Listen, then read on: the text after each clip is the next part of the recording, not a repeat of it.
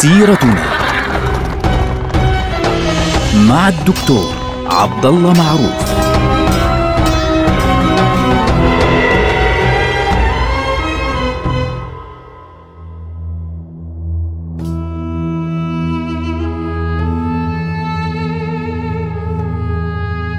السلام عليكم ورحمة الله وبركاته. سيرتنا سيرة هذه الأمة ونحن الآن في عهد السلطان عبد الحميد الثاني.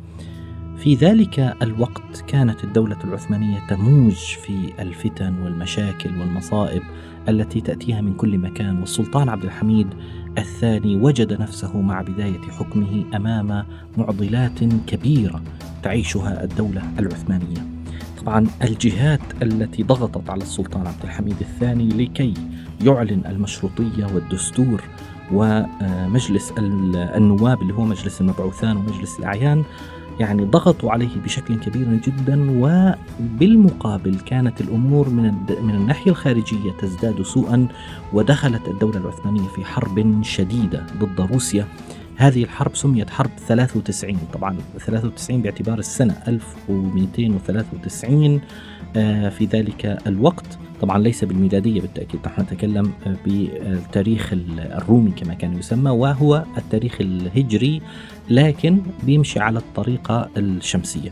الذي يهمنا هنا هذه الحرب التي امتدت تسعة أشهر كانت نتيجتها في البداية كان هناك تقدم آه، عثماني ولكنه في النهاية تقهقر العثمانيون وتراجعوا وكانت لها نتائج سيئة على الدولة العثمانية كان من أهمها المؤتمرات التي تدخلت فيها الدول الأوروبية. الذي يهمنا هنا أن السلطان عبد الحميد ساءت علاقته بشكل كبير جدا. فعلا في آه، ذلك الوقت مع المجلس مجلس النواب فعليا. طبعا السلطان عبد الحميد في البداية لما بدأت الحرب الروسية مدتها تسعة أشهر أي نعم لكنها كانت عنيفة وكانت قاسية فعليا. لكن ورد آه، في ذلك الوقت أن بعض النواب يلومون السلطان عبد الحميد الثاني لهذه الأحداث التي حصلت لأنه الجيوش التركية فعليا انسحبت من بسرعة من كل الجبهات وبدأ مئات الآلاف من الناس اللاجئين يعني يتدفقون إلى إسطنبول وبدأت الأمور تزداد سوءا بشكل كبير جدا. المجلس الأول في تاريخ الدولة العثمانية اللي هو مجلس النواب الأول تحول إلى ساحة للصراع بين الأحزاب والكتل وبدأ غير المسلمين الموجودين في هذا المجلس يطالبون بالاستقلال فعليا وبسط النفوذ. نحن نعرف أن الدستور الأول نص على أن اللغة الرسمية للدولة هي اللغة التركية لكن النواب الأرمن النواب الروم النواب من مختلف الطوائف الأخرى بدأوا يطالبون في المجلس بجعل لغاتهم لغات رسمية فعليا للدولة وبدأت كل النواب يتعاملون مع القضية كأنه لا يوجد حرب أصلا كأنه لا يوجد حرب عند الصرب ولا يوجد حرب في البوسنة ولا يوجد حرب في روسيا ولا يوجد مصائب يعني تحيط بالبلاد من كل ناحية.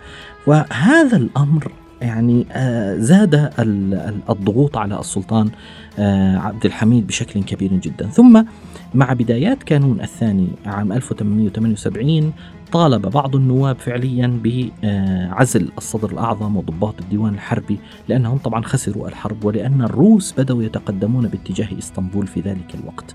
طبعا السلطان عبد الحميد الثاني مباشرة نزع آه، منصب الصدر الأعظم من أدهم باشا وأعطاه لشخص اللي هو أحمد حمدي باشا. وبدأت كل المطالبات تزداد في المجلس بإحضار الوزراء والضباط للتحقيق والمحاسبة وتم ذلك بالفعل. يعني بدأ الناس يعني يأتون الوزراء يأتون المجلس المحاسبة يعني بشكل كبير جدا وبشكل مهم جدا.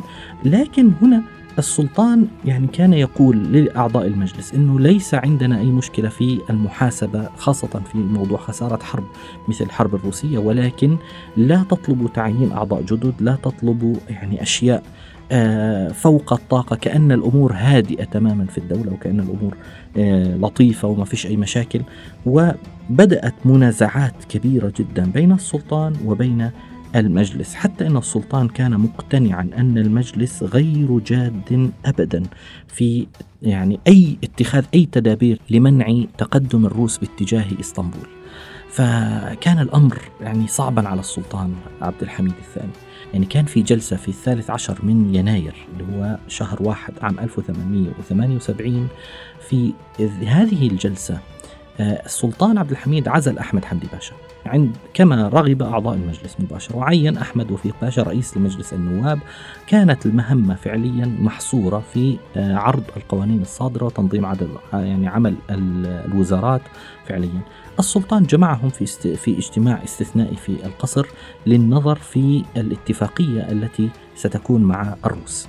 هذه الجلسة كان فيها خمس أعضاء من المجلس وانضموا حديثا إليها. طبعا كل أعضاء المجلس موجودين وانضم إليها خمس أعضاء جدد إلى المجلس وبدأ الشرح في موضوع شروط الصلح التي عرضها الروس وإلى آخره وبدأ الأعضاء يتكلمون في آرائهم وتوصياتهم للحكومة في شروط الصلح المعروض بين الروس وبين الدولة العثمانية. الجميع كان جوابهم إيجابي أنه نعم لا مشكلة في ذلك باستثناء نائب واحد. هذا النائب آه، بسموه آه، ستارجلر آه، كده صادي أحمد أفندي. ستارجلر أحمد أفندي. هذا الرجل وقف معترضا يعني وقف بشكل غريب معترض وصار يقول المجلس ليس مسؤولا عن هذه الأحداث ليس مسؤولا عن الخسارة المسؤول فعليا هو السلطان عبد الحميد الثاني. وبدأ يعني يهاجم شخص السلطان عبد الحميد الثاني. السلطان كان غاضبا لكنه استمع. وبدأ يجيب على اتهاماته مباشرة وكان يقول أنا قمت بوظيفتي وقمت بمسؤوليتي نحن لم نعلن الحرب الحرب أعلنت علينا طلب من ناظر الخزينة اللي هو وزير المالية تكلم سعيد باشا تكلم أنه كيف يعني دخول الحرب كيف آه، تدخل هل تدخل القصر فعليا في إدارة الحرب؟ لا لكنه ستارجلر رفض ذلك أبدا وبدأ يتكلم بحدة عالية جدا باتهام السلطان لدرجة أنه السلطان رفع صوته. لدرجة أنه السلطان رفع صوته. قال أنا لن أظهر أي رضا. ابدا عن دخول الروس إلى عاصمتنا. أنا تخليت عن نفسي وإن استدعى الأمر فسأحمل الراية الشريفة بنفسي وأسير وحدي لمواجهة الروس. وقال لهم أنا لا أحتمل ان اتهم فعليا بالتقاعس أمام الروس. ثم ترك الأمر إنه هذه التصرفات يعني ترك الجلسة وقال لهم هذه التصرفات في هذه الأوقات الحرجة تعرقل أعمال الدولة. ثم قال كلمة خطيرة قال أجبرتموني أن أسير على خطى جدي محمود السلطان محمود طبعا السلطان محمود إيش عمل؟ السلطان محمود ركز كل السلطات في يده وألغى الانكشارية يعني قصته معروفة السلطان وتكلمنا عنه في حلقة ماضية وبالتالي في الثالث عشر من شهر فبراير اللي هو 2 من عام 1878 واستنادا للصلاحيات التي منحها له الدستور أعلن السلطان تعطيل أعمال مجلس النواب. قال باختصار إن مجلس النواب بدأ يعني يضغط علينا بشكل كبير جدا آه، بشكل يعني غير معقول. نحن في حالة حرب وفي وضع صعب وهم يتعاملون معنا بمطالبات تتعلق بالاستقلال فعليا استقلال الأرمن استقلال الروم استقلال المناطق المختلفة. وكأن الأمر فعليا مؤامرة خارجية وداخلية على وحدة الدولة. فلذلك أعلن السلطان فعليا حل المجلس في الثالث عشر من شباط اللي هو شهر اثنين عام 1878 وركز السلطات في يده مباشرة. يعني كانت مدة وجود هذا المجلس عشرة أشهر و25 يوم. يعني عشرة أشهر و25 يوم نعم كانت فعليا كافية لكي يضطر السلطان عبد الحميد الثاني إلى تركيز السلطات في يده. السؤال المطروح هنا هل كان حل هذا المجلس فعليا خطوة صائبة من السلطان عبد الحميد ولا خطوة خطي يعني خطيرة وخاطئة؟ للعلم السلطان عبد الحميد يعني في ذلك الوقت في الإعلام العالمي خاصة كان يتهم بالاستبداد لأنه حل مجلس النواب بهذه الطريقة. يمكن أن تقول عنه ما شئت يعني في هذا الموضوع. يمكن أن تتفق معه أو تختلف معه في الظروف. لكن السلطان عبد الحميد كانت له وجهة نظر ووجهة نظر مهمة في هذه النقطة يجب أن نأخذ بها.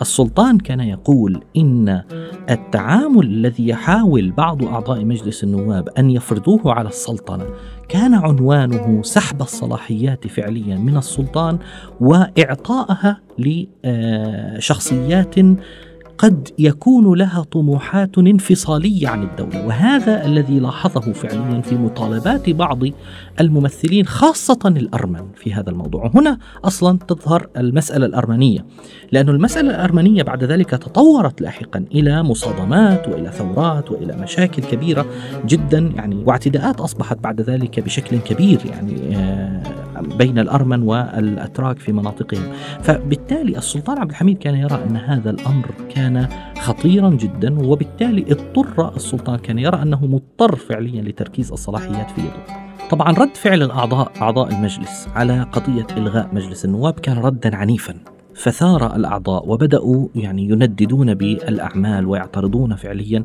وبالتالي ماذا فعل السلطان؟ أمر بنفي عدد منهم خارج البلاد باعتبار أنهم يعني يحاولون إيقاظ فتنة في البلاد لأن المطالبات كان في أساسها كانت مطالبات فئوية وفي نفس الوقت مطالبات عرقيه وطائفية، هذه هي النقطة الخطيرة التي لاحظها السلطان عبد الحميد الثاني، لأجل ذلك فالسلطان عبد الحميد قرر أن لا يعود هذا المجلس للانعقاد بشكله الحالي. لماذا؟ لأنه تسبب فعليا بمشاكل. طبعا هل أنا معه أم ضده؟ لا ليست القضية في رأيي أو رأيك. قد تختلف وقد تتفق. يعني هناك آليات فعليا يمكن أن تؤخذ بالحسبان في طريقة حل المجلس في طريقة إعادة الانتخابات مثلا في المجلس في طريقة إعادة ترتيب وتركيب المجلس. لكن لا ننسى أنها كانت تجربة أولى. والسلطان عبد الحميد كان يرى أن ظروف الحرب مع روسيا ونهاية الحرب مع روسيا كانت يعني آه تؤشر إلى ضرورة اتخاذ إجراءات فوق العادية في ذلك الوقت. لذلك تم حل هذا المجلس. طبعا للعلم المجلس بقي محلولا لمدة حوالي 30 سنة أو 32 سنة. يعني لم يتم مرة أخرى إعادة مجلس النواب للعمل مرة أخرى إلا في نهاية حكم السلطان عبد الحميد الثاني وكانت النتيجة عزلة كما سنرى في حلقات قادمة إن شاء الله. ولكن الذي يهمنا هنا أنه قد تتفق وقد تختلف مع رأي السلطان عبد الحميد في هذه المرحلة ولكنه كان يرى أنه التصرف في المراحل الصعبة ينبغي أن ينبني على صعوبة وخطورة تلك المراحل وينبغي أن يتماشى مع خطورتها وصعوبتها. هذه كانت وجهة نظر السلطان عبد الحميد. نعرضها هنا كما هي ونعرض الرؤية الأخرى التي تقول أنها يعني كان يرى أنه يجب أن يستبد بالسلطة إن صح التعبير. ولذلك كانوا يسمونه أحيانا السلطان الأحمر وأحيانا المستبد إلى آخره.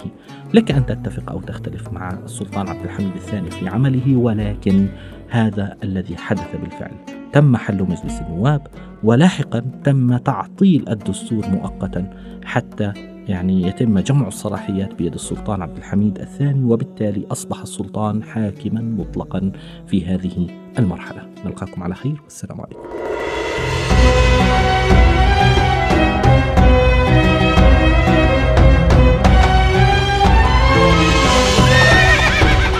سيرتنا. مع الدكتور عبد الله معروف.